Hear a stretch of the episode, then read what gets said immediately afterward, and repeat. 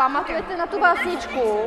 Pojďme děti na rozcvičku. Tak jsme právě v Jablonecké Sokolovně na cvičení maminek s dětmi. Já se tady povídám s Michalou Markovou. Chodím s dcerou a přijde mi to úžasné, protože do Sokola jsem sama chodila, když jsem byla malá a cvičila jsem právě s maminkou a s rodiči s dětma, tak eh, teď bych to ráda vrátila trochu, tak pomáhám tady hlavně s těmi přípravami těch těžších věcí, protože přece jenom Sokolská obec nám trošku stárne, i když se samozřejmě najdou i noví mladí. Má podle vás Sokol ještě dneska nějakou, vlastně je ta tradice živá, není to vlastně jenom takový relikt minulosti? No, musím říct, že je to úžasný, protože Sokolo se snaží jako právě e, nově jako nabudit ty nové děti a přináší nové inovace, barevné věci, které děti baví a další věci, takže za mě úplně určitě žádná historie to není.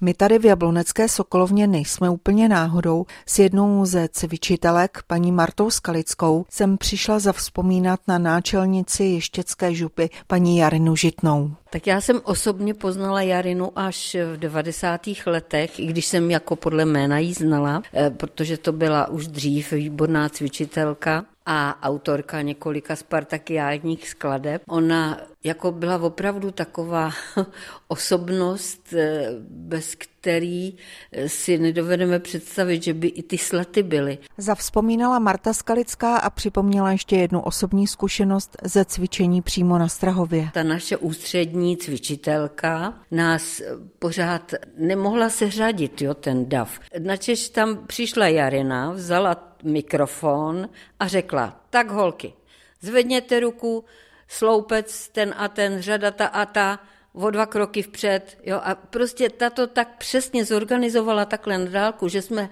hnedkon věděli, kam máme jít, co máme udělat a jo, nebyly žádný zmatky.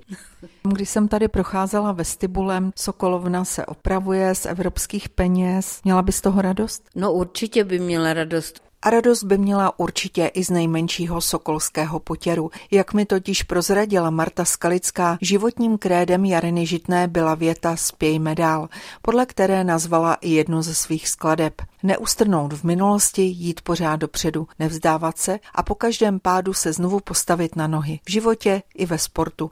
A tohle učila jak své vrstevnice, tak i jejich děti a vnoučata. Rozcvičíme ručičky, rozběháme nožičky.